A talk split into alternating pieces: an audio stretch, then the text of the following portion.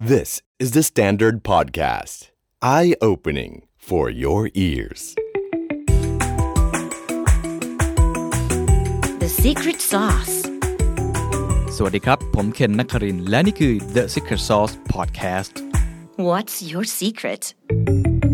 หลายคนอาจจะสงสัยนะครับว่ากระแสโลกร้อน หรือเรื่องของความยั่งยืนเนี่ยสร้างผลกระทบยังไงกับบริษัทปิโตรเคมี หรือว่าเคมีพันธุ์วันนี้ผมมีโอกาสได้คุยกับบริษัทยักษ์ใหญ่ของประเทศไทยก็คือ PTT Global Chemical จำกัดมหาชน หรือว่าสั้นๆ ก็คือ GC นะครับผมพูดคุยกับดรคงกระพันธ์อินทระแจ้ง เป็นประธานเจ้าหน้าที่บริหารนะครับขอเรียกสั้น ๆ ว่าพี่เอ คุยกันหลายเรื่องครับ แต่รับรองครับว่าไม่ต้องห่วงไม่ได้มีศัพท์เทคนิคเรื่องโอเลฟีนอโรมาติกอะไร แต่เราคุยกันเรื่องภาพรวมธุรกิจว่าปัจจุบันนี้ ธุรกิจเคมีพันเนี่ยตอนนี้มันจะดำเนินธุรกิจต่อไปอย่างไร เราได้ยินกระแสเรื่องของ Single Use Plastic หรือเรื่องอื่นๆ เขาปรับตัวอย่างไร ต้องบอกว่าเป็นการพูดในเชิงภาพรวมที่เราได้เห็นทิศทางที่ชัดเจนมากๆ ตั้งแต่อดีต ปัจจุบันรวมทั้งสำคัญที่สุดก็คือเราคุยกันเรื่องอนาคต ว่าจะปรับตัวธุรกิจเข้าสู่ความยั่งยืนได้ยังไง ในขณะเดียวกันเรื่องของโรงกลั่นน้ำมันที่ยังมีอยู่ จะทำยังไงให้ยังยืนอยู่ได้ และเรื่องของ circular economy ที่เขากำลังได้รับความสนใจอย่างยิ่งนะครับแล้วก็กำลังทำสิ่งนี้อย่างจริงจังมากขึ้นเนี่ยจะนำพาองค์กรไปอย่างไร และสำคัญที่สุดครับ ทุกท่านจะนำหลักคิดแนวนี้ไปปรับใช้ได้อย่างไรกับองค์กรของคุณเอง ลองไปฟังกันครับ คุณคุณคงกระพันธ์นะครับที่ให้เกียรติกับรายการนะขออนุญาตเรียกพี่เอนะครับ ครับครับยินดีครับ ผมว่าธุรกิจของ GC Global Chemical เนี่ยทุกคนรู้จักกันเป็นอย่างดีอยู่แล้ว เห็นในตลาดหุ้นเห็นในข่าวเยอะมาก แล้วก็มีประวัติศาสตร์ประสบความสำเร็จมาอย่างยาวนาน ก่อนอื่นก่อนที่จะไปพูดถึงอนาคตจะเป็นอะไร Circular Economy จะเป็นยังไง ผมเห็นปีที่ผ่านมาเราก็เห็นผลกระทบนะครับซึ่งแน่นอนเกิดจากทั้งสงครามการค้า หรือโควิดเองก็ตามที เรื่องของราคาน้ำมันเองก็ตามที เอ่ออยากให้เล่านิดนึงก่อนว่า ปีที่แล้วมันเป็นยังไงบ้างกระทบมากน้อยแค่ไหนครับ คือก่อนที่จะเล่าเรื่องปีที่แล้วนะให้ขออนุญาตให้พื้นฐานธุรกิจนิดนึง ได้ นะครับ ว่าจริงๆเนี่ยไอ้เคมีมันไม่ใช่เรื่องยากนะครับ มันเป็นสิ่งที่อยู่ในชีวิตประจำวันของเราอยู่แล้วนะครับ ทุกอย่างในโลกที่เราใช้อยู่นะฮะไม่ว่าจะเป็นรถยนต์นะฮะเครื่องนุ่มนุ่งห่มใช่ไหมฮะโฮมเพอร์ซันอลแคร์สบู่แชมพูทุกอย่างที่เราใช้เนี่ยนะอิเล็กทรอนิกส์อุปกรณ์เนี่ย ครับ ก็คือมันมาจากเคมีหรือปิโตรเคมีนะฮะอาจจะเป็นไม่ใช่ปิโตรก็ได้นะฮะก็มาอยู่เพราะฉะนั้นอันนี้ที่ต้องเรียนเพราะว่าพวกเนี้มันคือของพื้นฐานใช่ไหม ครั ฮะ บ มันก็จะอิงกับการเจริญเติบโตของเศรษฐกิจโลกนะครับคือถ้าเศรษฐกิจโลกมีการเจริญเติบโตที่ดีมีความต้องการเนี่ยธุรกิจมันก็มีมีคนซื้อถูกไหมฮะของเขิงก็ไปกันได้นะครับ ในปีที่ผ่านมาเนี่ยเนื่องจากมีสงครามการค้ามาก่อนนะฮะต่อด้วยโควิด ต่อด้วยหลาย ๆ เรื่องเนี่ยนะฮะเศรษฐกิจก็เกิด recession ถูกไหมครับเพราะฉะนั้นเนี่ยความต้องการปิโตรเคมี หรือว่าทุกอย่าง commodity ในโลกมันลดลง ครับ นั้นปีแล้วเราก็จะได้รับผลกระทบพอสมควรนะครับว่าจริงๆ ผลกระทบในแง่ราคามากกว่า อืม เพราะว่าเราผลิตของปีที่แล้วเนี่ยนะฮะแทบจะไม่ได้ลดกำลังการผลิตเลยนะครับ เท่าเดิมเลย เท่าเดิมเลยฮะเพราะว่าโรงงานยังรันปกติ ครับ เพียงแต่ว่าของที่ขายเนี่ยมาจิ้นเดิมเท่านี้ก็อาจจะเหลือเท่านี้ เพราะว่าความต้องการมันน้อยกว่า อืม สป라이ถูกไหม ครับ ฮะนะฮะเพราะฉะนั้นแต่ว่าผลออกมาเนี่ยผลดำเนินงานของปีที่แล้วนะครับ เทียบกับปี 19เนี่ยถ้าไม่นับสิ่งที่เกิดขึ้นครั้งเดียว เช่น stock loss น้ำมันราคาลดเนี่ยนะฮะ ครับ ไอ้กำไรส่วนเนี้ยก็ยังแทบจะเท่าเดิมนะครับ อืม แสดงให้เห็นว่าคือในช่วงที่ต่ำสุดเนี่ยเราก็ยังสามารถขายของได้ทำกำไรได้ในระดับเท่ากับปี ครับ 19นะฮะถ้าไม่รับไม่นับ stock loss อ่าฉะนั้นถ้าเกิดว่ามีนักลงทุนสงสัยตั้งคำถาม เห็นเรื่องของ net profit เปลี่ยนไปค่อนข้างเยอะมากเลยเนี่ยคำอธิบายของของพี่เอกคืออะไรครับ จริงๆ ผลประกอบการเราถ้าไม่นับเรื่อง stock loss เนี่ยเท่าปี 19 เลย อืม นะเพียงแต่ว่ามันเกิด stock น้ำมันที่ลดลงอย่างมากนะครับ ค ปี รับ ที่แล้วน้ำมันมัน crash เนี่ย ครับ มันก็เลยเกิดเกิดผลกระทบทางทางบัญชีทางอะไรต่างๆเนี่ย ครับ ทำให้กำไรมันก็เลยลดลงไปเยอะ ครั พ บ อสมควร แต่ก็ยังมีกำไรนะ ครับพอพูดถึงตรงนี้ก็เลยอยากให้เล่าคล้าย ๆ กับเป็นตัวพื้นฐานธุรกิจของของ GC สักเล็กน้อย เพราะว่าหลายคนอาจจะสงสัย เอ๊ะ เราทำเคมีคอลแต่ทำไมมีเรื่องของโรงกลั่นด้วย แล้วเรา BU ตรงไหนที่มันเป็นรายได้หลักของเรา เรา ครับ สร้างรายได้มาจากตรงไหน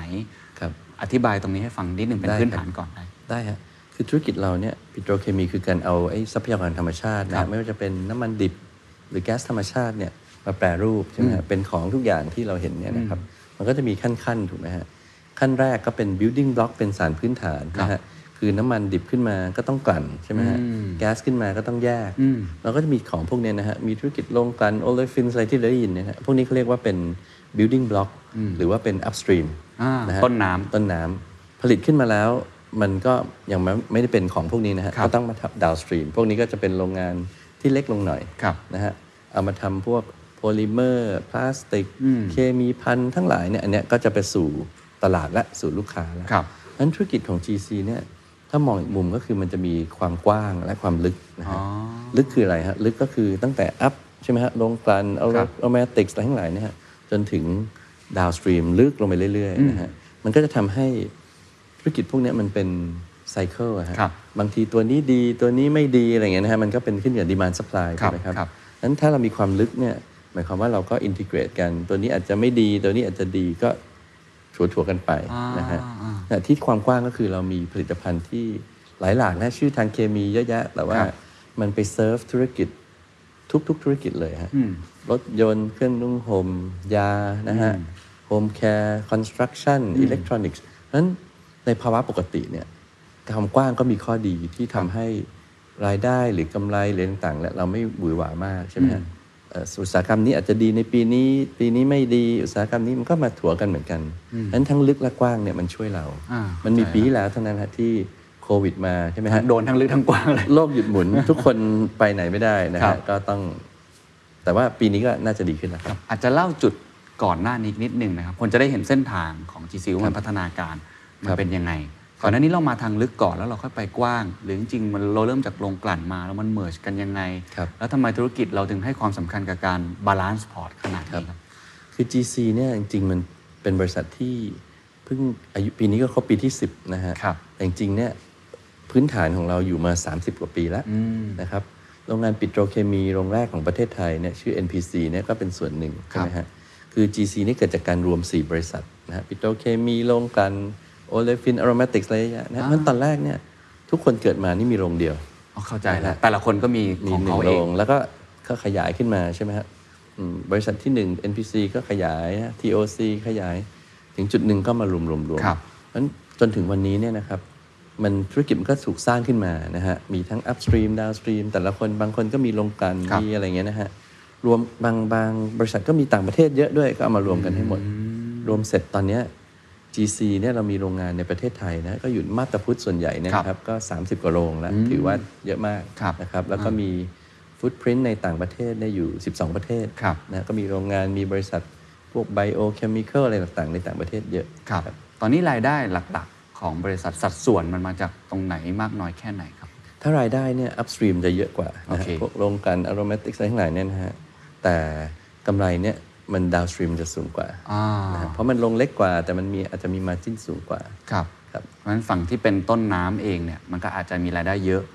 เพราะว่ามันเป็นกึ่งกึ่งคอมมูดิตี้ถูกไหมฮะ ถูกครับ แต่ว่ามาจิ้นอาจจะไม่ได้เยอะมาก ไม่ได้เยอะ ขณะที่ตรงข้างล่างเนี่ยปลายน้ำเนี่ยมันอาจจะรายได้จะไม่ได้เยอะ แต่ว่าในแง่ของ performance ในแง่ของมาจิ้นมันเยอะกว่า เยอะกว่าฮะ อ่าโอเค แต่มันต้องอยู่คู่กัน อ่าเข้าใจละ ดาวสตรีมจะกำไรเยอะได้ มันก็ต้องมีอัพสตรีมที่ต้นทุน ครับ คอมเพติทีฟแข่งขันได้ ครับ มันถึงจะเป็นฐานให้นะครับ เพราะฉะนั้นตรงนี้มันถือไปว่าเป็นจุดแข็ง หรือมันเป็นข้อได้เปรียบอย่างไรบ้างครับของ GC ที่เรามีทั้งเชิงลึกเชิงกว้าง หรือมีโรงงานที่มันหลากหลายมากเลย หรือจริง ๆ มันอาจจะเป็นการบริหารต้นทุนที่ยากขึ้นหรือเปล่านี่ผมไม่แน่ใจ ครับ เราเรา ก็เป็น ทำยังไง เป็นคำถามที่ดีนะครับ คือหน้าที่การบริหารต้นทุนเนี่ยมันหลีกเลี่ยงไม่ได้อยู่แล้ว ไม่ว่าจะทำอะไรนะฮะแต่ผมมองว่าความลึกและความกว้างเนี่ยมันเป็นข้อดีนะฮะ ครับ มันทำให้พอร์ตโฟลิโอของเราเนี่ยมีการ diversify ความเสี่ยงถูกไหมฮะอย่างที่ได้เรียนเมื่อกี้ว่า วันนี้อันนี้ไม่ดีวันนี้อาจจะดีอันนี้ ครับ นะฮะเพราะฉะนั้นมันก็จะทำให้เราเนี่ยสามไม่ได้พึ่งพาธุรกิจใดธุรกิจหนึ่ง หรืออินดัสทรีปลายทางใดหนึ่ง หรือว่าอะไรก็ตามนะฮะมันก็จะทำให้มันมีความมั่นคงและยั่งยืนนะและอยู่ได้นะฮะอยู่ได้ตลอด ครับ แต่การบริหารต้นทุนเนี่ยยังไงก็ต้องทำอยู่แล้ว โอเค เข้าใจละอ่ะทีนี้เราพอเข้าใจพื้นฐานธุรกิจแล้วว่ามันมีอะไรความจำเป็นของมันต้องมีต้นน้ำจนถึงปลายน้ำความกว้างความลึก อยากรู้สถานการณ์ปัจจุบัน ครับ ผมก็คุยกับหลาย ๆ ธุรกิจนะครับ โดยเฉพาะอ่าพี่ ๆ น้อง ๆ กันในกลุ่มเครือปตท ก็คุยหลายเจ้ามาก ตั้งแต่น้องใหม่ OR ปตท ปตท สพนะครับ หรือว่าอื่น ๆ เองเนี่ยเขาก็จะมีความท้าทายในแบบของเขาสถานการณ์ธุรกิจในแบบของเขา ตอนนี้สถานการณ์ธุรกิจของธุรกิจที่เกี่ยวข้องกับเคมีคอลเนี่ยมัน มันมีอะไรเป็นความท้าทายอะไรเป็นโอกาส ครับ มันเป็นยังไงตลาดมันเป็นยังไง ครับมันมีทั้งความท้าทายและโอกาส ครับ นะครับขึ้นอยู่ว่าเราจะมองมันนะฮะแล้วขึ้นอยู่ว่าเราจะสามารถปรับตัวของเรานะฮะแล้วก็สามารถมีแผนที่ไปไป address หรือว่าไปทำให้เกิดโอกาสมากกว่าความท้าทายนะฮะที่เราดูเนี่ยโดยรวมเนี่ยจริงๆมันมีสองสามเรื่องหลักๆนะครับ ที่เป็น ครับ ความท้าทายของธุรกิจไม่ใช่ของเราอย่างเดียวนะ อืม หลายๆอย่างในโลก อืม เพราะว่าเราก็ไปลิงก์กับเศรษฐกิจถูกไหมฮะ ถูกครับ ลิงก์กับอะไรต่างๆ ที่การเจริญเติบโตทางเศรษฐกิจเนี่ย อันแรกนะฮะคือเรื่องอาการที่น้ำมันเนี่ยนะจะมีการใช้ลดลง ครับ นะครับนั้น EV พวกเราได้ยินอยู่แล้วใช่ไหมฮะ ครับ EV อะไรต่างๆเนี่ยถึงจุดหนึ่งการใช้น้ำมันก็จะลดลง อันนี้เราก็ต้องยอมรับมัน ต้องยอมรับต้องทำไปนะฮะบวกกับอีกเรื่องหนึ่งมันจริงๆมันคนละมันอยู่เหมือนคนละเรื่องแต่เป็นเรื่องเดียวกัน อ่า โดยบางส่วนนะฮะก็ ครับ คือเรื่อง climate นะฮะ อ่า เรื่อง decarbonization ถูกคนะรั ฮะ บ เรื่องการที่เราจะต้องมีความตระหนักว่าต้องลดการปล่อยแก๊สเรือนกระจกถูกไหมฮะทีนี้มันก็มันเหมือนไปด้วยกันนะฮะ ครับ แต่ว่ามันก็อาจจะ disrupt หรือมีผลกระทบต่อธุรกิจต่างๆ ที่แตกต่างกันบ้างไม่มากก็น้อย อืม ทีนี้เรามาดูตัวเรานะฮะเรามอตโต้เราก็คือ chemistry for better living นะฮะ chemistry มันอยู่รอบตัวเราถูกไหมฮะ แล้วมันก็ทำให้ชีวิตความเป็นอยู่เราดีขึ้น ครับ นะฮะการใช้น้ำมันน้อยลงหรืออะไรก็ตามนะฮะ แต่ว่าสิ่งที่เราผลิตขึ้นมาเนี่ยมันคือ material นะฮะคือวัสดุคือของที่ใช้ในชีวิตประจำวันนะฮะ EV ก็ต้องใช้โพลิเมอร์ใช้พลาสติก อาจจะใช้คอมโพสิตด้วยซ้ำนะรถต้องเบาลงแข็งแรงมากขึ้น แล้วก็ขณะเดียวกันเนี่ยมันก็จะแยกไม่ออกกับเรื่องสิ่งแวดล้อมเรื่องคาร์บอน เพราะ ครับ ว่าเราก็จะต้องเลือกกระบวนการผลิตเลือกผลิตภัณฑ์ที่มันเป็นมิตรกับสิ่งแวดล้อม ครับ นะฮะตั้งแต่เริ่มจนถึงจบเนี่ยมีการปล่อยแก๊สปล่อยคาร์บอนน้อยลงนะฮะเพราะฉะนั้นทิศทางเรารวมๆก็เลยกลายเป็นว่า โอเคคอมมอดิตี้เรายังทำอยู่นะฮะแต่ ยังไง ว่า ก็ยังไงมันก็ยังจำเป็น ทำจำเป็นนะฮะแต่ว่าเราคงไม่ได้ขยายอะไรมาก เข้าใจ แต่ทำให้มันต้นทุนถูกลง อ่าอ่าอ่า ลดการใช้ทรัพยากรนะคือเพิ่มการเพิ่ม efficiency ลดการปล่อยของเสีย ลดการใช้พลังงานเนี่ยมัน ครั ก็ บ ช่วยโลกได้นะครับ พวกนี้ก็ทำไป ครับ ผลิตภัณฑ์ที่เราจะขยายไปในอนาคตเนี่ยเราต้องมีความตระหนักมี consideration ทั้งหนึ่งในในในเอ่อปัจจัยที่หนึ่งคือต้องไปเซิร์ฟกับอุตสาหกรรมที่จะมาใหม่ๆ เข้าใจ ถูกไหมฮะ ละอืม ที่โลกต้องการในอนาคต demand ใหม่ๆ ดีมานใหม่ ๆ ของใหม่ ๆ ต้องการคอมโพสิต ครับ นะฮะต้องการโคตติ้งอย่างเงี้ยกังหันลมใช้อันเนี้ยนะฮะต้องโค้ดด้วยสิ่งที่ป้องกันการสึกกร่อน ครับ แถมมีอะไรฮะสัมประสิทธิ์ในการไม่ไม่ไม่ต้านลมถูกไหมฮะอะไรอย่างเงี้ยนะก็ไปเคลือบ ซึ่งอันนี้เราก็ต้องติดตามเทรนด์พัฒนาการของมันว่าอะไรที่เป็นที่ต้องการ และในขณะเดียวกันผลิตภัณฑ์เหล่านี้ก็จะมีความเฟรนลี่กับสิ่งแวดล้อมมากขึ้นด้วย โอเค นะฮะเพราะฉะนั้นมันไปคู่กันเห็นไหมฮะ โอเค หนึ่งผลิตภัณฑ์เฟรนลี่สองเซิร์ฟความต้องการใหม่ ๆ โอเค เข้าใจแล้ว ฉะนั้นในขาหนึ่งก็คือเราก็รักษาลดต้นทุนในธุรกิจที่อาจจะใช้คำว่ามันเป็น sunset industry ครับ แต่ขณะที่ sunrise industry เนี่ยเราต้องคำนึงถึง 2 อย่าง คือสิ่งแวดล้อมด้วยรวมทั้งกระบวนการการผลิตของเรา ใช่ ที่ ครับ ตอบโจทย์กับดีมานใหม่ ถูกต้อง นี่ก่อน ครับ ก่อนที่จะถามเรื่อง GC ว่าจะมุ่งไปในทางไหนเนี่ยเอาภาพรวมของใช้คำว่าผู้เล่นละกันที่อยู่ในตลาดนี้ครับตอนนี้มันวัดกันที่อะไรอะมันแข่งขันกันที่อะไร ถ้าในอดีตผมเข้าใจว่าก็คงเป็นเรื่องอาจจะเป็นการควบคุมต้นทุน การสามารถที่จะบาลานซ์พอร์ตได้ดี อนาคตผมไม่แน่ใจว่าแข่งกันที่อะไรอาจจะเล่าให้ฟังสองมุมก็ได้ครับ ปัจจัยแห่งความสำเร็จของธุรกิจปิโตรเคมี หรือเคมีก็คือหนึ่งก็คือต้นทุนหรือวัตถุดิบ อืม ที่แข่งขันได้นะฮะอีกอันก็คือตลาด อืม นะครับอันแรกเนี่ยต้นทุนเนี่ยมันก็จะเป็นพวกที่มีน้ำมันกับแก๊สถูก ครับ พวกนั้นเนี่ยมันจะแข่งขันได้สูงมากนะ ครั ฮะ บ คืออเมริกาและ Middle East อืม พวกนี้แก๊สถูกน้ำมันถูกนั้นเขาก็จะทำให้ต้นทุนแข่งขัน ครับ ได้ ขณะที่ประเทศอย่างจีน อินเดียนี่คือตลาดถูกไหมฮะก็เขาก็จะมีสามมีตลาดที่ใกล้ตัว สามารถเซิร์ฟลูกค้าได้ดี แต่มันก็จะมีบางประเทศนะฮะที่มี 2 อย่างอยู่ด้วยกัน อ่า นะฮะอย่างเช่นอเมริกานะฮะเขามี 2 อย่างเลย ครับ มิดเดิลอีสผลิตถูกก็จริงแต่ต้องส่งออก อืม นะฮะทีนี้ปัจจัยความสำเร็จตอนนี้มันก็ต้องมาพูดครอบด้วยเรื่องว่าเนี่ยน้ำมันที่จะมีดีมาลดลงทั้งหลายเนี่ยนะฮะสมัยก่อนผู้เล่นอย่างมิดเดิลอีสต่างๆเป็นจอยต้นทุนถูกนะฮะผลิต ขายราคาเป็นคอมมูนิตี้ขายได้แน่ ครับ ๆ ตอนนี้สิ่งที่เกิดขึ้นก็คือผู้เล่นที่จะต้องปรับตัวคือว่า ถ้าเราพึ่งพาวัตถุดิบถูกเนี่ย อืม เราต้องเป็นคนที่อยู่ในต้นๆไงฮะ หมายความว่า ต้องใหญ่ เพราะว่า พอ ดีมานมันความแข่งการแข่งขันมันสูงขึ้นถูกไหมฮะความต้องการบางอย่างก็อาจจะลดลงเพราะฉะนั้นเราก็ต้องแข่งได้แหละ ต้องไปอยู่ใน first second quartile เข้าใจ นะ ครั ฮะ บ ของของผู้เล่นถ้าจะเล่นกับต้นทุน เข้าใจฮะ แต่ แต่ถึ ถ้าง ว่าเรา ตลาด อาจจะต้องไป M&A หรืออาจจะต้องควบคุมตลาดให้ได้มากขึ้นใหญ่พอ ผมเข้าใจ ครับ ถูก ถูกฮะแต่อีก ผู้เล่นกลุ่มหนึ่งที่ ครับ เรื่องตลาดใช่ไหมฮะก็ต้องไปอยู่ใกล้ตลาด อย่างเมืองไทยก็อยู่ใกล้ตลาดถูกไหมเซาท์อีสเอเชียอะไรต่างๆเนี่ยถือว่าใช้ได้นะฮะแต่ตลาดไม่ใช่ว่าจะขายของเดิมอย่างเดียวเพราะว่าตลาดอาจจะพัฒนามี R&D ค มี รับ product development มีอะไรใหม่ๆนะฮะซึ่งจะเซิร์ฟตลาดใหม่ ๆ ได้นะฮะเพราะฉะนั้นมันก็จะมี strategy สองอย่างที่จะไป อ่า นะครับซึ่งขออนุญาตเสริมว่าเราเนี่ยเราก็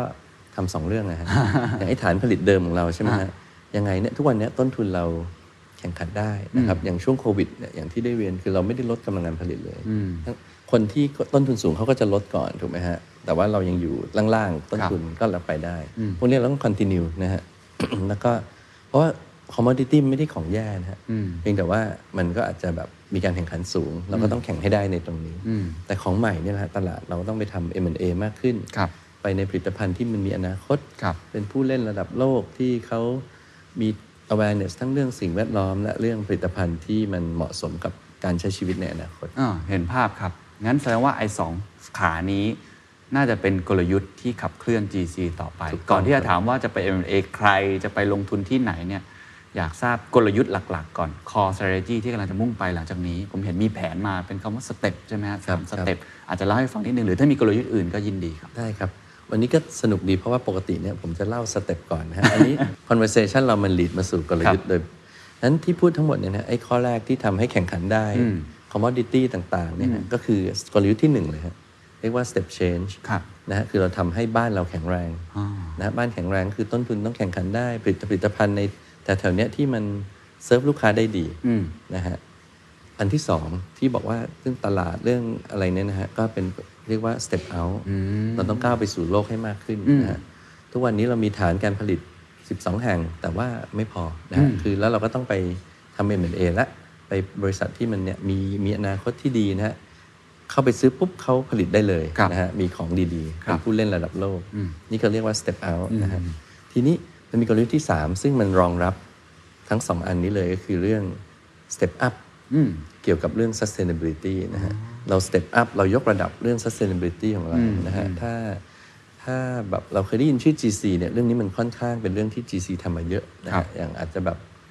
Dow Jones Sustainability Index เนี่ย เราก็เป็นที่หนึ่งของโลกอะไรอย่างเงี้ย แต่ว่าเราคนบอกว่าไม่พออนะฮ ะ เราต้องทำให้มากขึ้น เราต้อง step up เราต้องทำให้ธุรกิจของเราไม่ว่าจะเป็นด้าน step change หรือ step out เนี่ย มันต้องมี consideration มีการคิดเรื่องนี้ตลอดเวลานะครับเพราะว่า เราจะไม่ควรจะไปผลิตอะไรที่มันไม่เป็นมิตรกับโลกหรื ค อ รับ สองผลิตแล้วอนาคตไม่ค่อยมีมันมีแต่จะหายไป นะฮะมันก็ไม่ยั่งยืนถูกไหมฮะที่เราก็ต้องบาลานซ์ระหว่างเศรษฐกิจสังคมสิ่งแวดล้อมถึงมัน ถูก ถึง ครั จะ บ ยั่งยืน คือผลิตของแต่ดีกับโลกอย่างเดียว แต่ว่าขายไม่ ได้หรือว่า มันก็ไปไม่ได้นะฮะก็ต้องบาลานซ์นะต้องบาลานซ์ เข้าใจครับ ขอบคุณมากที่มี 3 สเต็ปนี้ผมไปทีละสเต็ปก่อน ครับ เอาอันแรกก่อน step change กลยุทธ์หรือว่าวิธีการนะครับ how ในหลังจากเนี้ action plan ปี 2 ปี 3 ปีอย่างจากเนี้ยต้องทำอะไรบ้างครับ มันถึงจะควบคุมต้นทุนได้ดี ครับ มีจริง ๆ ถ้า simplify ง่าย ๆ นะ ก็จะเหลือ 2 เรื่องนะ ใน step step step change นะฮะหนึ่งคือสร้างความยืดหยุ่นให้กับ operation เรา เพราะว่าโลกนี้มันเปลี่ยนไปเร็วนะฮะเมื่อก่อนเราบอกว่าวัตถุดิบเป็นแก๊สอาจจะดี น้ำมันอาจจะดีน้อยกว่า ในช่วงปีที่ผ่านมาเป็นโควิด น้ำมันกลับดีกว่าเพราะมันถูกนั้นแปลว่ามันเกิดขึ้นได้ตลอดเวลานะ เข้าใจ นั้นเรากำลังจะเพิ่มความยืดหยุ่นในการใช้วัตถุดิบของเราให้มากขึ้น เข้าใจ นั้นไม่ว่าจะเกิดอะไรขึ้นเราใช้นู่นได้นี่ได้ ต้องปรับตัวไปตามสถานการณ์ มันก็ทำให้ต้นทุนเราถูกลงด้วยนะครับ อีกอันหนึ่งก็คือไปทำไอ้ต้นทุนให้ถูกลงนะครับอย่างเช่นว่าเอิ่มเราจะขยายเสริมโรงงานตรงนู้นตรงนี้นะค ครั รับ บ แต่ว่าเราก็จะทำ Product ที่เรียกว่า HVP นะฮะ High Value Product ของที่ผลิตอยู่แล้วอย่างเงี้ยนะฮะ ยกตัวอย่างง่ายๆ Polymer นะฮะเอาไปทำพลาสติก ครับ ที่ผ่านมา 30 ปีแล้วเราก็จะทำพวกเรียกว่า single use plastic อ่าน นะฮะใช้แล้วทิ้งเนี่ยนะฮะประมาณ 150,000 ตันต่อปี ในพอร์ตโฟลิโอประมาณ 2 ล้านตัน ครับ เราก็คิดตั้งแต่ 3 ปีแล้วเราจะเฟสเอาห้าปีนะฮะคืออีก 2 ปีข้างหน้าเราจะเหลือศูนย์ก็แปลว่าจากของเนี่ยที่ใช้แล้วทิ้งเราจะไปของที่มัน durable มากขึ้น อืม ทนทานมีมูลค่ามากขึ้นจะไปทำท่อทำของเนี่ยที่อยู่ในห้องนี้หลาย ๆ อย่าง อ่า ก็เป็นการปรับพอร์ตโฟลิโอเราด้วยนะฮะ ให้ทำของที่เนี่ย คือนอกจากลดต้นทุนแล้วก็ ครับ ไปผลิตของที่มันมีมูลค่าสูงขึ้น เอ้ยอันอันผมผมสงสัยนิดนึงว่าไอ้อย่าง single use plastic เนี่ยอันนั้นเราเราเห็นทางนโยบายภาครัฐออกมาเมื่อประมาณต้นปีที่แล้วด้วย แล้วคนไทยก็พร้อมใจกันมากพอสมควร แต่เมื่อกี้พี่เอพูดในเชิงว่ามันสามารถช่วยลดต้นทุนด้วย มันมันยังไงฮะการที่เราเปลี่ยนเป็น HVP มันช่วยลดต้นทุน คือ อืม คืออย่างเงี้ยอาจจะลดต้นทุนในแง่ว่าแบบ คือเราไปทำของใหม่ๆเนี่ยนะฮะมันอาจจะลดต้นทุนอาจจะเป็นส่วนหนึ่งแต่จริงๆคือเราได้มีมีสร้างมูลค่าเพิ่มให้มัน อ๋อ นะฮะที่ single use plastic เนี่ยเรามองว่าต้นทุนมันไม่ใช่แค่ต้นทุนการผลิตนะฮะ อ่าฮะ เราเราต้องรับผิดชอบ คือถ้าเราเป็นคนที่มองความยั่งยืนเนี่ย ครับ ต้นทุนของทั้งหมดเนี่ยต้องดู ecosystem ไงฮะ อืม การเก็บการทิ้งการอะไรมันอาจจะเราจะบอกก็ได้ว่าเอ้ยก็ไม่ใช่เรื่องของเราถูกไหม ครั ฮะ บ แต่มันไม่ได้ไงฮะในโลกต่อไปเนี่ยผมว่าเราต้องมีความรับผิดชอบใน supply chain ทั้งหมด ครับ งั้นถ้าเรามอง single use plastic เนี่ยนะฮะใช้แล้วอ่ะผลิตจบ แต่ว่าการไปเก็บการเอาต้องไปอ่ะเก็บไม่ได้ด้วยนะ บางครั้งก็ต้องเอา ไปรีไซเคิลไม่ได้ ต้องเป็นขยะต้องบริหารจัดการมีปัญหาสิ่งแวดล้อมพวกนี้คิดเป็นต้นทุนได้หมด โอเค ถูกไหม เข้า ฮะ ใจละ อันอันนี้เราก็เลยแก้โดยการแบบสองอย่างอะถุงนะฮะต้องใช้อยู่ดีแหละ อ่า เราไม่เห็นด้วยกับการแบนถุงนะฮะ อ่า แค่ว่ามุดบางเท่านี้เนี่ยนะฮะมันทิ้งไปเลยใช่ไหมฮะทำให้มันหนาขึ้น 10 เท่า ให้กลับมาใช้ได้ ขยะมันก็ลดลงไป 10 เท่าถูกไหมฮะ อ๋อ นะแล้วคนเอาไปเก็บไปรีไซเคิลเขาก็มีอินเซนティブจะไปเก็บมากกว่า อ่า เพราะมันไม่ได้บางเก็บไปแล้วเอาไปขายได้อะไรอย่างเงี้ยนะ โอ ฮะ เค เข้าใจละอ่ะ งั้นเราไปทีละสเต็ปนะฮะ ครับครับ อันสเต็ปที่ 2 ครับ สเต็ป out Step Out เนี่ยคือเราขยายไปต่างประเทศเยอะ แต่ตอนเนี้ยเมื่อก่อนเราก็ไปซื้อบริษัทอาจจะไม่ใหญ่มากนะฮะ ตอนเนี้ยมีบริษัทไบโอพลาสติกเรามีนะฮะ ใหญ่ที่สุดในโลกแต่ก็ยังไม่ใหญ่นะฮะตอนเนี้ยเรากำลังจะไปซื้อกิจการที่เป็นธุรกิจที่เรามองนะฮะ ดูเมกะเทรนดูอะไรต่างๆเนี่ยมีอนาคตมาก อ่า ๆ อาจจะเป็นพวกเขาเรียกว่า high performance polymer นะค ครั รับ บ เป็นพวกคอมโพสิตอ่ะอาจจะไม่ใช่พลาสติกอย่างเดียวแต่ผสมคาร์บอนผสมนู่นนั่นนี่ก็ไปเป็นตัวถังรถยนต์ ไปเป็นกังหันลม ไปเป็นอะไรที่ของยาก ๆ นะฮะอิเล็กทรอนิกส์อุปกรณ์อิเล็กทรอนิกส์ที่ยาก ๆ หน่อยนะฮะอีกอันหนึ่งก็คือพวก coating ครับ and adhesives ก็คือสิ่งที่เคลือบผิวแล้วก็เชื่อมใช่ไหมก่อนเรายึดอะไรใช้น็อตใช้อะไรเยอะๆเดี๋ยวนี้กาวคุณภาพสูงนะฮะทำได้ ครับ โคตติ้งเนี่ยทุกอย่างในโลกตอนเนี้ยนะฮะแทบจะโคมีโคตติ้งหมดเลย อาจจะต้องเคลือบเพื่อให้มันทน เคลือบ ครับ เพื่อให้มันสวยงาม เคลือบเพื่อให้อะไรอย่างเงี้ยนะฮะอันนี้ก็เป็น 2 ธุรกิจที่เรามองว่าน่าสนใจแล้วก็ ครับ ช่วงก่อนโควิด หลังโควิด ธุรกิจเหล่านี้ก็ยังมีความสามารถในการกำทำกำไรที่ดี อันนี้ผมไม่ได้อยู่ในวงการเลยเลยไม่ค่อยแน่ใจนะว่า ครับ ทำไมเทรนด์เหล่านี้มันถึงมาครับในอนาคตโคดดิ้งแอดทีซีฟเลยต่าง ๆ เพราะเราไม่ได้ผมก็ไม่ได้สังเกตนะ ผมพอนึกภาพ เออ ใช่เนาะพวกแบบนี้มันมาจริง ๆทำไมมันถึงมาทางนี้ทำไมเราเชื่อว่ามันคือเมกะเทรนด์ เพราะว่ามันเราก็ไปดูการใช้งานนะฮะ ครับ เราก็ไปมองว่าอุตสาหกรรมอะไรที่มันโลกนี้ไม่ว่าจะเกิดอะไรขึ้นมันต้องใช้ถูกไหมฮะ อืม อ่ะเช่น construction ครับอืม การก่อสร้างมันต้องมีอยู่แล้ว อ่ะ เพียงแต่ว่า ถู จะ กต้อง ก่อสร้างยังไง ครับใช่ รถยนต์หรือว่าการเคลื่อนที่นะ mobility เนี่ยรถยนต์เครื่องบินเรือทุกอย่างก็ต้องใช้ถูกไหมไม่ว่าการขับเคลื่อนจะเป็นเครื่องยนต์น้ำมันหรืคอรับ ไฟฟ้าเนี่ยมันก็ต้องมีเอ่อพูดเอายกตัวอย่างง่ายๆสองอันเนี่ยนะครับ เราก็ไปดูว่า 2 ธุรกิจนี้หรือว่าธุรกิจอื่นๆเนี่ยมันมีการใช้เนี่ย coating adhesive อะไรเยอะแยะก็เห็นว่ามันเทรนด์มันใช้เยอะ อืม ก่อนเอาง่ายๆหลังคานะฮะเราก็เอากระเบื้องมาต่อๆต่อๆนะฮะเดี๋ยวนี้มีโพลิเมอร์อีกแบบนะฮะเอากาวปิดนะไม่รั่วแล้วก็ทนใช้ไปได้ 10-20 ปี ไม่ต้องเอามานั่ง สกรูทีละอันอะไรอย่างเงี้ยนะฮะ แล้วมันก็เป็นเทรนด์ที่ของทนขึ้น ครับ ใช้ง่ายขึ้น ครับ นะฮะ แล้วก็คุณสมบัติในการทำงานของมันเนี่ยดีขึ้นกว่าเมื่อก่อนเยอะ มีการพัฒนาการ ครับซึ่งอันนี้เราต้องไป M&A เท่านั้นในเมืองไทยยังไม่มีคนที่มีเทคโนโลยีอันนี้เหรอครับ ก็มีแต่อย่างน้อยฮะคือ M&A เนี่ยไม่ได้เรื่องเทคโนโลยีอย่างเดียว แต่เป็นเรื่องลูกค้าเรื่องตลาดถูกไหมฮะ โอเคเข้าใจ คือเราไปซื้อบริษัทที่เขาอยู่ในโลกนี้แล้วมี ครับ รายได้ คือการพัฒนาผลิตภัณฑ์เหล่านี้บางครั้งมันต้องการการ approve ครับ คือลูกค้ามันต้องเอามาเทสกว่าจะได้นะเป็นปี อืม ๆเราเริ่มจากศูนย์มันก็คงได้อะแต่อาจจะอีก 10 ปี ครับ เขาก็อาจจะไปอีกไกล ครับ ไม่ทัน พอบอกได้ไหมครับ บัตเจ็ตเป็นยังไงกำเงินไว้เท่าไหร่ฮะ จะไปที่ไหนอะไรยังไงบ้าง คือตอนเนี้ยที่ไหนเนี่ยคือตอนนี้อาจจะบอกได้ว่ามันคนที่เราสนใจนะไม่ได้บริษัทเดียวก็ ครับ ดูหคลารั ย บ อัน ก็เป็นผู้เล่นระดับโลก อืม แปลว่าคือเป็น global company จริงๆนะไม่ได้ว่าเป็นบริษัทประเทศอเมริกา บริษัทประเทศอังกฤษเราไม่ใช่อย่างนั้นเขาเป็นแบบมีทั่วโลก อืม นะครับ คือเงินเนี่ยเราคือเราก็ต้องเตรียมพร้อมนะค ครั รับบ มี2สเต็ปคือตอนช่วงโควิดเนี่ยเราก็ต้องมีเรื่อง cash flow เป็นเรื่องสำคัญ ครับ นะฮะคือเราก็ต้องกู้เอาไว้ก่อน แต่ตอนเนี้ยเราเริ่มออกบอลออกอะไรนะฮะ ครับ ล่าสุดก็ไปออกเป็นบอลเป็น US ดอลลาร์นะฮะออกมาประมาณที่ผู้ถือหุ้นให้ไว้ประมาณ4 4พันล้านเหรียญเนี่ยเราออกไปละประมาณพันกว่าล้าน ฟีดแบ็กดีไหมครับ ฟีดแบ็ดีฮะเป็นเป็นบริษัทไทยแรก ๆ ที่ออกเอิ่มมี 10 ปีกับ 30 ปีนะฮะออกบอล30 ปีเลย ซึ่งซึ่งได้เรทที่ดีนะฮะ ครับ อืมเพราะฉะ แล้วก็ เต มีการ ย ตอบรับของตลาดที่ดี ครับ แล้วหลังจากนี้คิดว่าแผนที่จะลงทุนก็คงจะต่อเนื่อง มีปีนี้น่าจะเห็นดีลอะไรที่ ปี ได้ นี้ เห็ น่าจะได้เห็นนะฮะหวังว่านะครับแล้วก็มีมีหลายอันก็คงจะสำเร็จบ้างนะค ครั รั บบ แล้วก็คือเงินเนี้เราก็ต้องทยอยมาเอามา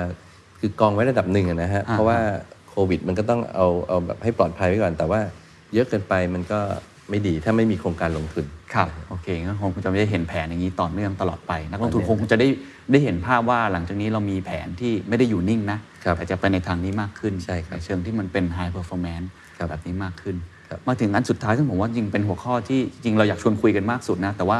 ก่อนที่จะไปถึงไอ้ตัว step up เนี่ยมันต้องปูพื้นก่อนว่าเราผมใช้คำว่าเราสร้างอะไรมาให้กับบนโลก ครับ บ้าง ครับ ก็ต้องยอมรับระดับหนึ่งนะครับว่าธุรกิจที่เกี่ยวข้องเนี่ยเอาทรัพยากรธรรมชาติมาใช้เนี่ยมันก็สร้างผลกระทบกับโลก ซึ่งก็เป็นเรื่องปกติแหละ ครับ ทุกธุรกิจที่ทำมามันเป็นเส้นทางมาแบบนั้น แต่ตอนนี้ผมว่าเราก็ wake up call แล้วว่าไม่ได้ละหลังจากนี้ก็คงจะต้องมีการทำเรื่อง decarbonization อะไรต่างๆ กลยุทธ์ในการทำ step up ที่มันจะเป็น core ด้วยเนี่ยมันมันทำยังไง หรือมันจะต้อง add on อื่นๆ อีกช่วยเล่าให้ฟังหน่อย ครับได้ฮะพอเราพูดว่า step up เนี่ยมันทำเหมือนเดิมไม่ได้นะฮะ อืม ทีนี้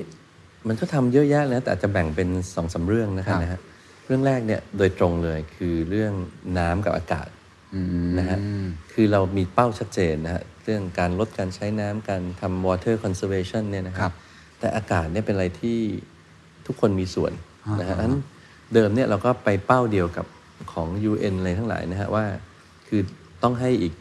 2050เอ้ย2 2,100 อุณหภูมิต้องไม่สูงขึ้นเกินอีก หนึ่งจุดห้าอะไร หนึ่ง ป จุด ระมาณ ห้าสองอะไร ครับ เนี่ยแล้วก็ที่ผ่านมาเราก็ตามนั้นนะดีกว่านั้นด้วยนะฮะ ครับ แต่ว่าวันเนี้ยเรากำลังจะบอกว่าไม่พอ อืม นะฮะทำแค่นั้นก็ไม่พอเราต้อง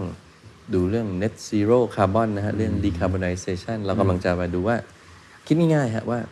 ชีวิตปัจจุบันเนี่ย ครับ เราก็ทำได้นะ เรามี control คือว่าเราก็ลดการใช้ทรัพยากร ลดการปล่อยแก๊สเนี่ยทำได้หมด เราก็จะลงทุนตรงนั้นแล้วก็ลด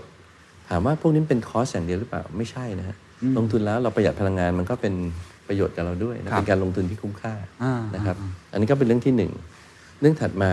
เคเคยได้ยินเรื่องสโคปสามใช่ไหมฮะ ครับ เป็นเรื่องที่ว่าไม่ได้ทำเองละ อืม แต่ว่าเราไปคุยกับซัพพลายเออร์คุยกับลูกค้าเพื่อช่วยกันลด ครับ และแล้วรวมไปถึงการใช้ชีวิตการทำงานเราด้วยนะ ไม่มาทำงาน work from home ก็ช่วยลด ได้นะฮะ ไอ้พวกเนี้ยเดี๋ยวก็ปีนี้เราจะตั้งเป้าให้ชัดเจนว่าสโคปสามเนี่ยเราจะ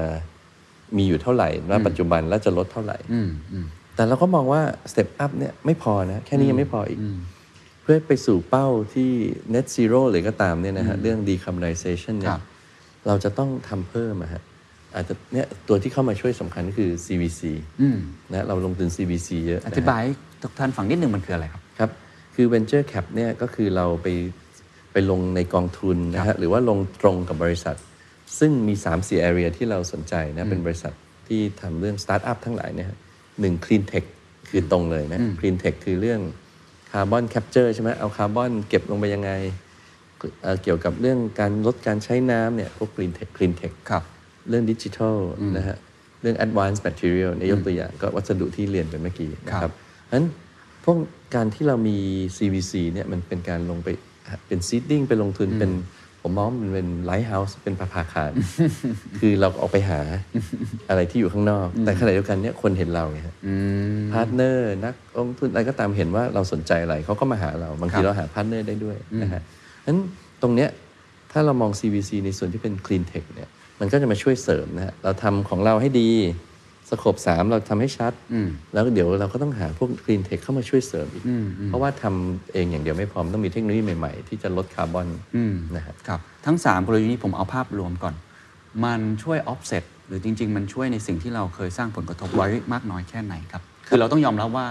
ธุรกิจใหญ่เนาะของเรามันใหญ่มากมีทั่วโลก แล้วก็ลงกลั่นอะไรต่างๆเนี่ยมันก็อาจจะสร้างผลกระทบ ผมไม่แน่ใจว่า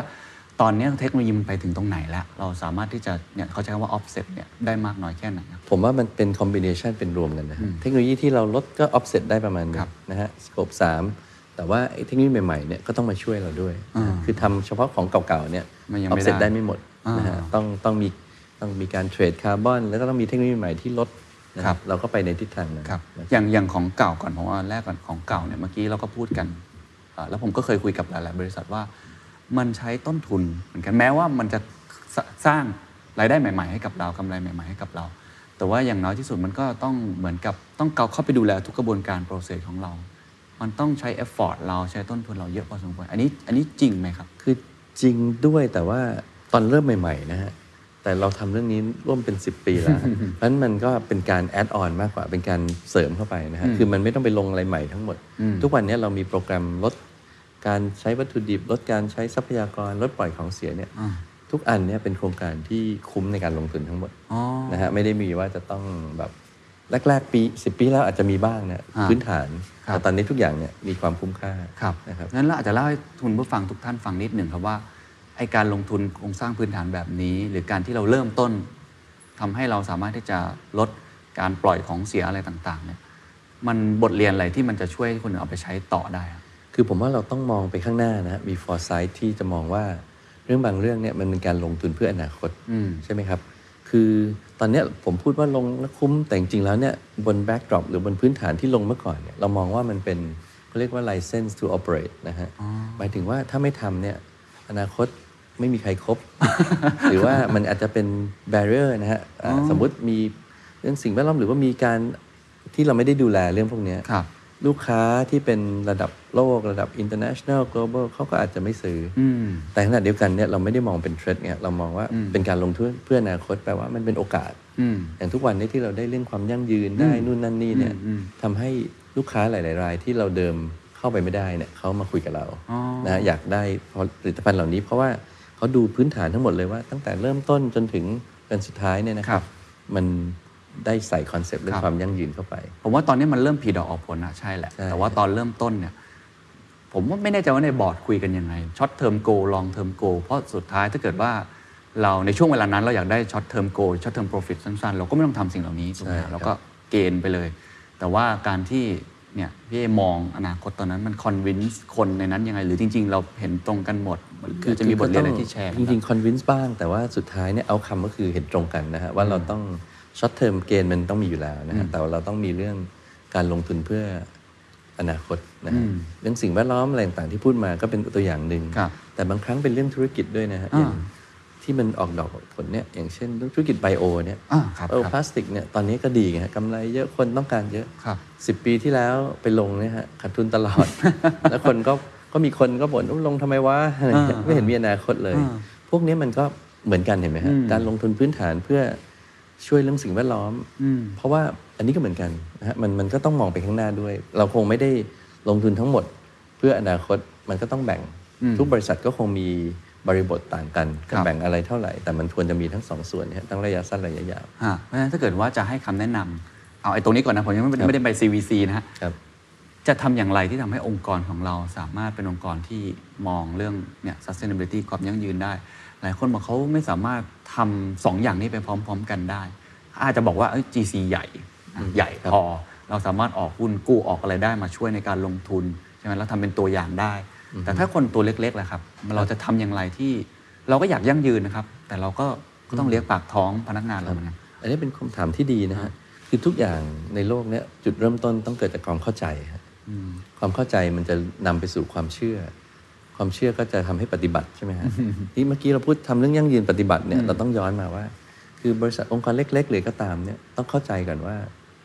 ในบริบทของตัวเองเนี่ยทำเรื่องความยั่งยืน ครับ ว่าอะไร อืม ต้องเข้าใจความยั่งยืนมันคืออะไรใช่ไหมทำได้มากได้น้อย คือผมมีความเชื่อว่ามันทำได้หมด อืม ความยั่งยืนคือการสร้างสมดุลระหว่างเศรษฐกิจสังคมและสิ่งแวดล้อม ครับ ทุกคนก็ทำได้ถูกไหมฮะจะมากจะน้อยทำได้อยู่แล้ว แต่ต้องเข้าใจจริงนะซึ่งตรงเนี้ย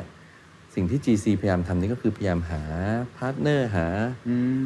คือเรายินดีไปช่วยอธิบายให้หมดนะฮะ ทุกวันนี้เราก็มีบริษัท SME ระยะที่เราเข้าไป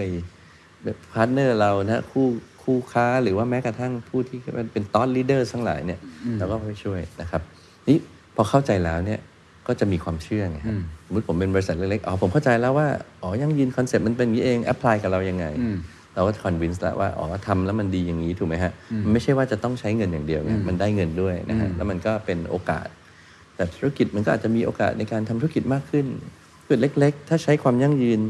ก็อาจจะมีโอกาสไปสู่ธุรกิจอื่นๆถูกไหมฮะที่มีลูกค้าใหม่ๆ มีอะไรอย่างที่ผมได้เรียนนะฮะพอมีความเชื่อแล้วเนี่ยมันก็ปฏิบัติได้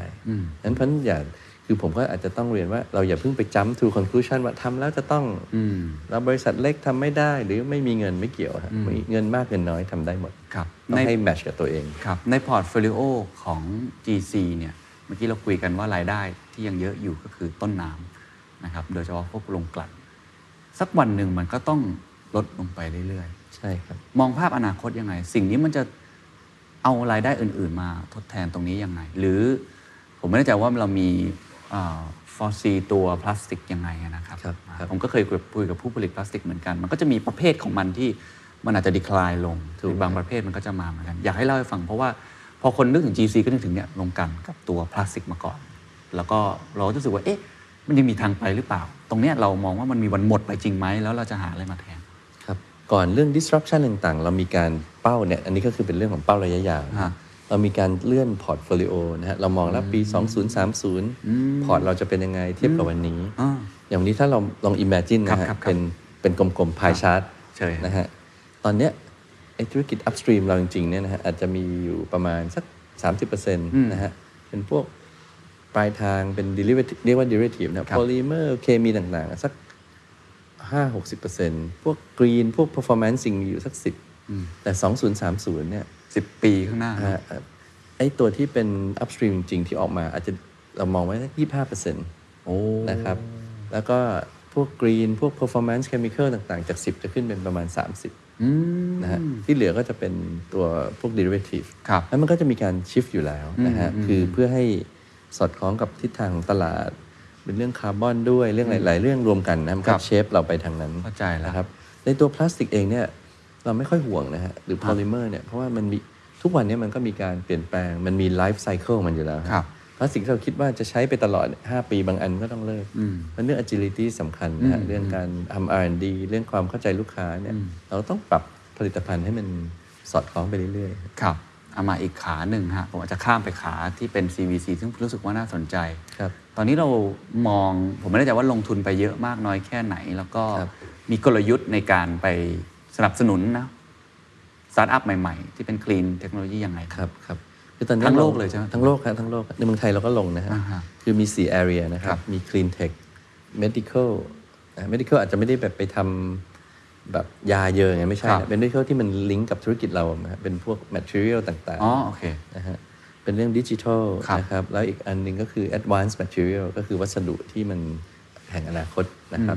ทีนี้เราลง 2 วิธีนะฮะลงตรงกับ Startup ก็มี ครับ บางทีเราก็ลงผ่านฟัน คือฟันออฟฟันก็คือเป็นกองทุนที่เขาไปดูสตาร์ทอัพหลาย ๆ อัน ครับ สองแบบวิธีมันก็จะสิ่งที่เราได้เนี่ยรวม ๆ ก็คือหนึ่งเราเราเห็นละว่าโลกไปทิศทางไหน ถูกไหมฮะสองเนี่ย CVC ที่เราไปลงทุนเหล่านั้นเนี่ยมันมีความเชื่อมโยง หลาย ๆ เรื่องเราจะอาจจะเซอร์ไพรส์ว่ามันเชื่อมโยงกับแม้แต่ธุรกิจคอมม o ดิตี้ของเราปัจจุบันด้วยซ้ำนะฮะมันช่วยให้เราดีขึ้น แข็งแรงขึ้นต้นทุนถูกขึ้น มันเป็นเทคโนโลยีใหม่ ๆ นะฮะบางอันก็จะเชื่อมกับธุรกิจในอนาคตของเราสมมติที่เราจะไปแอคควายเนี่ยนะฮะทำให้เราเข้าใจว่าถึงแม้บริษัทที่เราจะไปทำ M&A เนี่ยวันนี้ดีแล้วนะฮะโอ้โหเป็นอันดับท็อปของโลกอะไรก็ตามแต่ วัสดุในอนาคตเนี่ยมันอาจจะเป็นอย่างนี้อย่างนี้ เราจะได้รู้ว่าเราจะทำให้มันถูก หรือว่าช่วย drive เข้าไปในทิศทางที่ถูกต้องยังไงแล้วมันก็เป็นเรื่องมีรีเทิร์นเรื่องการเงินเรื่องได้ความรู้ได้เทคโนโลยีเข้ามา ครับ แล้วเราก็จะส่งคนเข้าไปเรียนรู้ด้วย อ่า นะครับ อันนี้คิดว่าจะผลิดอกออกผลเมื่อไหร่ครับ บางเรื่องมันก็มีมีแล้วนะฮะบางเรื่องเราทุกวันนี้อย่างเราไปลงทุนเราก็ไม่ได้ขาดทุนนะฮะก็พอมีกำไร แต่ไอ้ความรู้องค์ความรู้เหล่านี้มันก็เอาไปใช้ในหลาย ๆ ที่นะครับ แล้วก็สตาร์ทอัพเนี่ยเราสมมติเราไปเจอสตาร์ทอัพที่ดี แล้วเราไปเพิ่มทุนเราไปทำให้มันเป็นยูนิคอร์นอะไรเนี่ยมันก็เป็นของแถมนะผมคิดว่าอย่างนั้น แต่ส่วนใหญ่เนี่ยขั้นต่ำเนี่ยเราได้ความรู้ได้เทคโนโลยีใหม่ ๆ ได้อะไรอยู่แล้ว ไม่ถึงกับจะต้องไปรวยจากตรงนั้น โอเคครับอ่าเราเห็นภาพกลยุทธ์ที่กำลังจะไปแล้ว อันนี้อาจจะถามมุมมองส่วนตัวเหมือนกันผมอยากทราบเหมือนกันว่าวันนั้นคุยกับหลาย ๆ ธุรกิจอ่ะยกตัวอย่างเช่นขออนุญาตเอ่ยชื่อ OR เนี่ยเขาบอกวันหนึ่งเขาจะเปลี่ยนเป็น RO เขาจะเอารีเทลนำเพราะเขารู้แล้วว่าออยเนี่ยมันเป็น sun- sunset industry chemical GC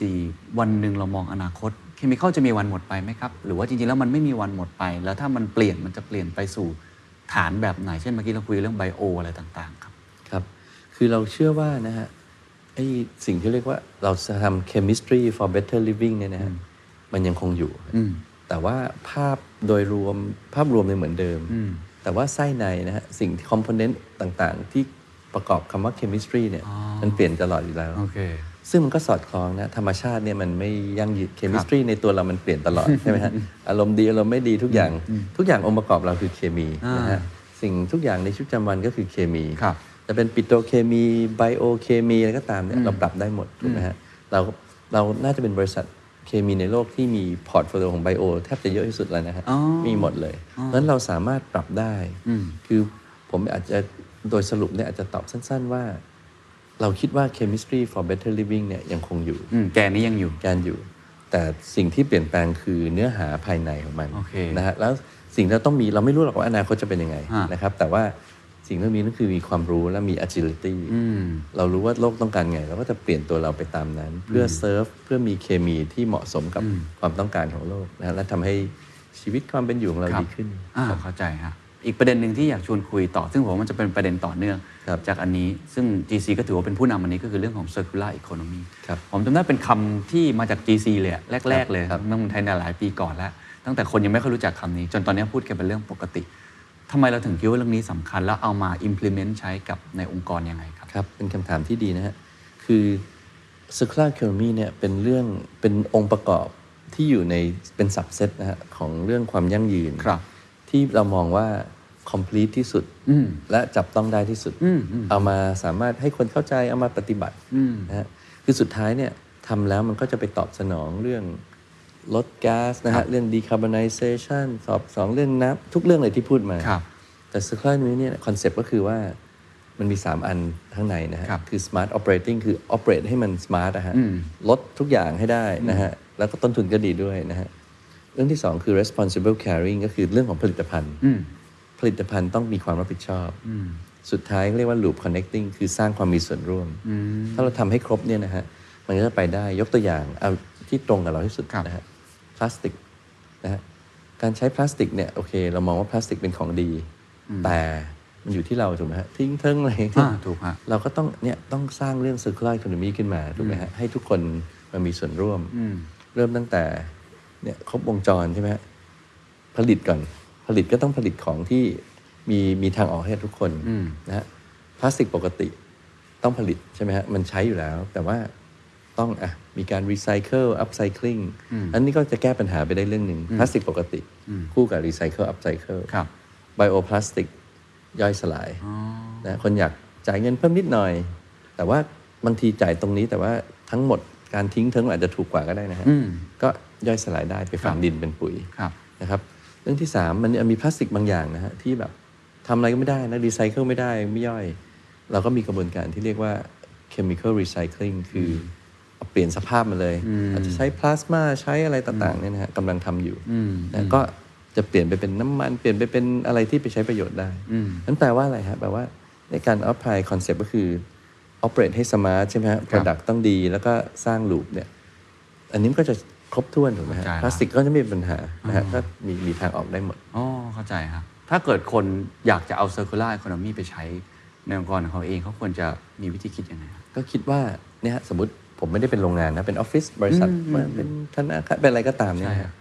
บ smart operating ก็คือเราก็ต้องเนี่ยกระบวนการทำงานต่างๆนะ ครั ฮะ บ ต้องลดการใช้ทรัพยากรลดของเสียอันนี้ทำได้อยู่แล้วถูกไหมฮะผลิตภัณฑ์แปลว่าอะไรครับ ผลิตภัณฑ์บางครั้งอาจจะไม่ได้ product นี้ถูกไหมครับผลิตภัณฑ์อาจจะเป็น service ถูกไหมฮะองค์กรผมเป็น service เป็นอะไรก็ต้องนำเรื่องเนี้ยกลับมาใช้คืออหมายความว่าเราต้องผลิตภัณฑ์ผลิตภัณฑ์ที่ต้องอยู่ยั่งยืนนะฮะไม่ใช่ว่าใช้แล้วทิ้งนะฮะก็เป็นคอนเซปต์เหมือนกัน ครับ สุดท้ายก็คือต้องมีแนวร่วมไงฮะ ใช่ไหมฮะ ทุกคนต้องมาร่วมกันทำเพราะทำคนเดียวมันก็ช่วยได้ไม่ห ค ม รับ ด ตลอดเส้นทางที่ทำมามันอะไรคือความยากสุดครับ คือมันอาจจะไม่ใช่ความยากแต่เป็นต้องเป็นความเพียร ความเพียร ความเพียรพยายามก็คือว่า เราต้องมีสเกลสเกลและสโคปนะฮะหมายความว่าเราทำดีคนเดียวเนี่ยเราต้องเข้าใจว่าโลกนี้เราไม่ได้อยู่คนเดียวถูกไหมฮะ ครับ ทำคนเดียวก็ไม่มีโมเมนตัมเราก็ต้องไปสร้างแนวร่วม ทุกวันนี้เรามีแนวร่วมทั้งบริษัทระดับโลกนะฮะบริษัทระดับประเทศ SME Startup แต่ว่ามันไม่ได้เกิดขึ้นภายในวันเดียวถูกไหมฮะเราก็ต้องไปให้ความรู้สร้างความเชื่อร่วมกันนะฮะเห็นประโยชน์ร่วมกันแล้วไปสร้างฉะนั้นความยากก็คืออาจจะต้องมีความอดทน แล้วก็มีความเชื่อจริงๆถูกไหมฮะ ก็ต้องเข้าใจแล้วก็อดทนด้วย แล้วก็แต่ว่ามันก็จะเห็นผลนะฮะถ้าโลกนี้มันดีขึ้น อ่าครับ เราคุยกันมาหลายเรื่องมากเลย ผมอยากรู้ ฟังดูเหมือนไม่ค่อยมีความกังวลกับอนาคตสักเท่าไหร่อาจจะเพราะมีแผนมีกลยุทธ์และสิ่งที่ทำมา ครับ ลึกๆ จริง ๆ มองว่าอะไรคือความท้าทายใหญ่ที่สุด ตั้งเนี่ยเตือนในฐานะที่เป็นผู้นำ GC เลยไม่ว่าจะเป็นเรื่องตัวธุรกิจอนาคตยังสามารถแน่นอนเราก็ต้องทำกำไรนะฮะ ครับ หรือว่าในมุมของ sustainability มีความท้าทายอะไรยาก หรือในเรื่องของคนหรือปัจจัยภายนอก มองว่าอะไรคือความท้าทายที่สุดนับตั้งแต่วันนี้ ดีเลยครับ คิดว่ามี 2 เรื่องนะฮะ อ่า คู่กันไป เรื่องแรกเนี่ยคือ decarbonization อืม นะฮะเพราะว่าเราอาจจะมีแผนชัดเจนนะที่ได้เรียนเมื่อกี้ แต่ ครับ ถามว่า พวกนี้มันเป็น timing ฮะ อืม ความท้าทายคือเราต้องหาจุดที่เหมาะสม อืม คือเราไปสู่จุดนั้นแน่ ครับ ๆ แต่ว่าทำไงที่ต้องเศรษฐกิจก็ดีสังคมก็ดีสิ่งแวดล้อมก็ดี ถูกครับ ใช่ไหมฮะอันเนี้ยต้องหาจุดที่เหมาะ อันนี้เป็นความท้าทายที่หนึ่ง อืม ความท้าทายที่สองก็คือเรื่องคนของเรานะฮะคือ GC เป็นบริษัทที่ดีคนเก่งๆเยอะนะฮะมีการเจริญเติบโตมาตลอด แต่ว่าคือโลกเนี้ยมันแข่งขันสูงขึ้นเรื่อย ครับ ๆเราควรจะเปลี่ยนตัวเองในวันที่เรายังดีอยู่ อันนี้คือความท้าทายถูกไหมฮะ อืม สมมติกำไรยังดีอยู่ทำไมจะต้องไปทำอย่างนู้นอย่างนี้นะตอนเนี้ยเราก็เลยสร้างโครงตั้งโครงการขึ้นมาเรียกว่าฟิตต้องฟิตนะฮะ คือเอาเรื่องการปรับองค์กร แล้วเรื่องดิจิทัลดิจิทัลไลเซชันเข้ามาพร้อมกันเลย ซึ่งมันก็จะทำให้ประสิทธิภาพเรา agility เรา ครับ ต้นทุนเราต่างๆดีขึ้น อืม แต่ว่าการจะเปลี่ยนคน mindset ขององค์กรที่มันประสบความสำเร็จมาตลอดเนี่ยก็ถือว่าเป็นความท้าทายนะต้องทำให้ทุกคนเห็นว่าต้องเปลี่ยนเพื่อไปสู่จุดหมายที่ดีขึ้น ครั นะ บเป็นความยากมากๆนะฮะในเรื่องคน เอาเอาเรื่องแรกก่อนผมถามเพิ่มเติม เพราะว่าจริง ๆ GC ก็ไม่ได้อยู่คนเดียวถูกไหมฮะแม้ว่าจะเป็นบริษัทระดับ global เองก็ตามที แต่ว่าเอ่อมันก็ต้องดูนโยบายภาครัฐด้วย ครับ ถูกไหมฮะอย่างสหรัฐอเมริกาเราเห็นชัดเจนเกาหลีใต้เราเห็นชัดเจนหลายๆประเทศเราเห็นชัดเจน วันก่อนมีโอกาสได้คุยกับรัฐมนตรีว่าการกระทรวงพลังงาน ท่านก็พูดคล้ายๆกันว่าอยากจะประกาศเหมือนกันแหละ ไอ้เรื่องคาร์บอนนิวทรัลเนี่ย แต่อยู่ที่ว่าจะปีไหนกำลังทำแผนอะไรกันอยู่ ผมอยากอยากทราบในมุมของอีโคซิสเต็มทั้งหมดตอนเนี้ยในฐานะที่เราเป็นผู้นำมากๆของประเทศไทย ครับ เรามองความเชื่อมโยงกับนโยบายภาครัฐ หรือความจำเป็นต่ออีโคซิสเต็มตรงเนี้ยมากน้อยแค่ไหน แล้ว ตอนนี้ประเทศไทยกำลังเดินไปสู่ทางนั้น อย่างที่เรามองใช่ไหมครับ ครับท่านรัฐมนตรีก็เป็นหัวหน้าเก่าผมเอง ใช่ครับ UGC มาก่อน ครับ ก็จริงๆเนี่ยเป็นสิ่งทิศทางรัฐบาลก็ต้องไปในทิศทางนั้นนะนะครับ คือทีนี้ภาคเอกชนเนี่ย ครับ ผมมองว่าหลาย ๆ เรื่องเนี่ยเราต้องแสดงตนก่อน อ๋อ หมายความว่าเราต้องคือไม่ได้ว่าเราไปนำรัฐบาลนะฮะแต่ว่าอะไรที่เราทำได้เนี่ย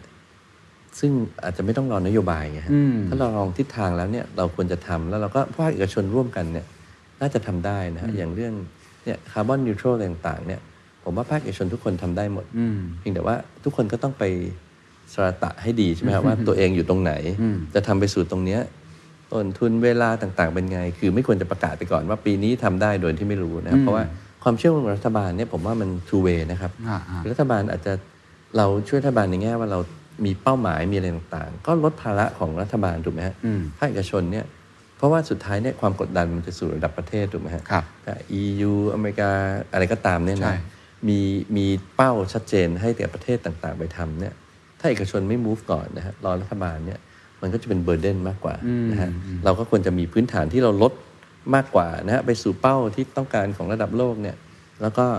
รัฐบาลก็ให้ข้อมูลเชื่อมโยงกับรัฐบาล อืม แต่สิ่งที่รัฐบาล two way ช่วยได้คือว่าการสร้าง ecosystem ครับ ให้เนี่ยการคาร์บอนเทรดดิ้งถูกไหม ครับ ฮะ ครับ เนี่ยอ่าสามารถทำระบบที่สามารถเทรดได้ อืม นะเพราะเอกชนบางทีทำของตัวเองอย่างเดียวมันไม่พอไงฮะ ถูกครับ ต้องไปเทรดนะฮะทำหลาย ๆ เรื่องนะฮะช่วยเรื่องเนี่ยคาร์บอนซิงค์ปลูกป่าอะไรต่าง ๆ เนี่ยเราจะให้ก็รัฐบาลก็ต้องมีอีโค y ิสเต็มมีกฎระเบียบที่เอื้อมหน่วยให้ช่วยใช่ไหมอย่างเช่น มันก็ให้บริษัทในไทยควรจะทำหรือเปล่า หรือว่าจะให้บริษัทต่างชาติ เข้ามาซื้อที่นี่ถูกไหมฮะบริษัทใหญ่ ๆ สมมตินะฮะมาซื้อคาร์บอนที่นี่โดยการซื้อเครดิตนะฮะโดยการปลูกป่า อืม และเอาเครดิตเนี้ยไปขายได้กำไรอีก อืม มันมีนะฮะ อืม นั้น ถูกฮะ นั้นรัฐบาลดูพวกนี้ดีกว่าใช่ไหมฮะแต่ว่า move ต่างๆที่จะช่วยเนี่ยเอกชนผมว่าต้องต้องช่วย โอเค เข้าใจคือเอกชนต้องนำก่อนลงมือทำก่อน ทำไปเลย ครับแต่เท่าที่ดูตอนนี้เนี่ยจากนโยบายอะไรต่างๆ ที่ออกมา คิดว่ามันเราไปในทางที่ถูกต้องไหมครับ ในทางของภาครัฐนะครับ ทางที่ถูกครับแต่อาจจะต้องเร่งขึ้น โอเค นะฮะแต่ว่าเร่งไปโดยที่ยังไม่รู้ เพราะรัฐบาลก็จะมีความรับผิดชอบต่อต่อภาคทั้งภาครัฐภาคเอกชนเพราะอะไรฮะไปประกาศอะไรขึ้นมาที่ไปสร้างต้นทุน ให้การแข่งขันของประเทศลดลงหนักหนัก อ่า เนี่ยมันก็ไม่ดีถูกไหม ครั ฮะ บครับ อันนี้มันเป็นเรื่องความช้าความเร็ว อืม นั้นผมถึงได้เรียนว่า รัฐบาลเนี่ยก็ทำไปดูให้ดีใช่ไหมครับ ช่วยเอกชนมีหน้าที่เร่ง ครับ ทำแบบอันไหนทำได้ทำไป ครับ ครับ ครับในเรื่องของคนล่ะครับ ครับ จริงๆ เป็นเป็นหัวใจมากเลย ที่เราพูดมาทั้งหมดเนี่ยมันเป็นภาพใหญ่ เป็น strategy หรืออาจจะเป็นเรื่องของเครื่องจักรเรื่องของโรงงานที่อยู่บนกระดาษ แต่คนที่จะขับเคลื่อน GC จริงๆเนี่ยก็คือคน ครับ หลายพันคนที่อยู่ตอนนี้เนี่ยคิดว่าอะไรคือสกิลที่อยากให้เขาได้ที่สุด หรือว่าอะไรคือเมื่อกี้บอกเป็นความท้าทายด้วยเนาะอะไรคือสิ่งที่ต้องเร่งสปีด ครับ ทำอย่างไรให้เขาพร้อมที่จะเดินไปพร้อมกัน ผมคิดว่าสิ่งสำคัญที่สุดเนี่ยสกิลมันสกิลมาทีหลังนะฮะ อ่า แต่ว่า mindset นะฮะคือวัฒนธรรม culture แนวคิดที่พร้อมจะเปลี่ยนเนี่ยเปลี่ยนเนี่ยแหละครับสำคัญ อ่าน นะฮะถ้าพร้อมจะเปลี่ยนเนี่ยเรามีหน้าที่หาสกิลนะฮะ equip ให้กับทีมงานของเราให้มีสกิลที่เหมาะสมต่อทิศทางที่เราจะไปถูกไหมฮะแต่หนึ่งต้องเปลี่ยนก่อน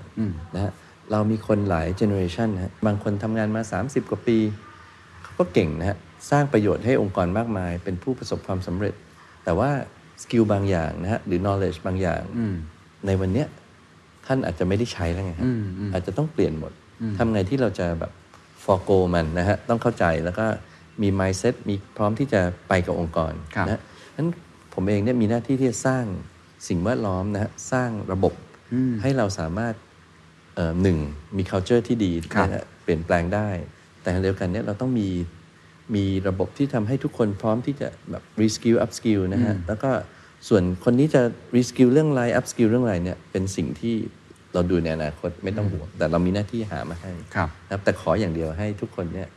มี mindset ที่พร้อมจะเปลี่ยน อืมอย่าง culture ตอนนี้ของ GC เรามีการปรับไหมครับ หรือว่าเราเรายังคงไว้เหมือนเดิม เราเปลี่ยนเป็นอะไรฮะตอนนี้ ครับ คือเราเนี่ย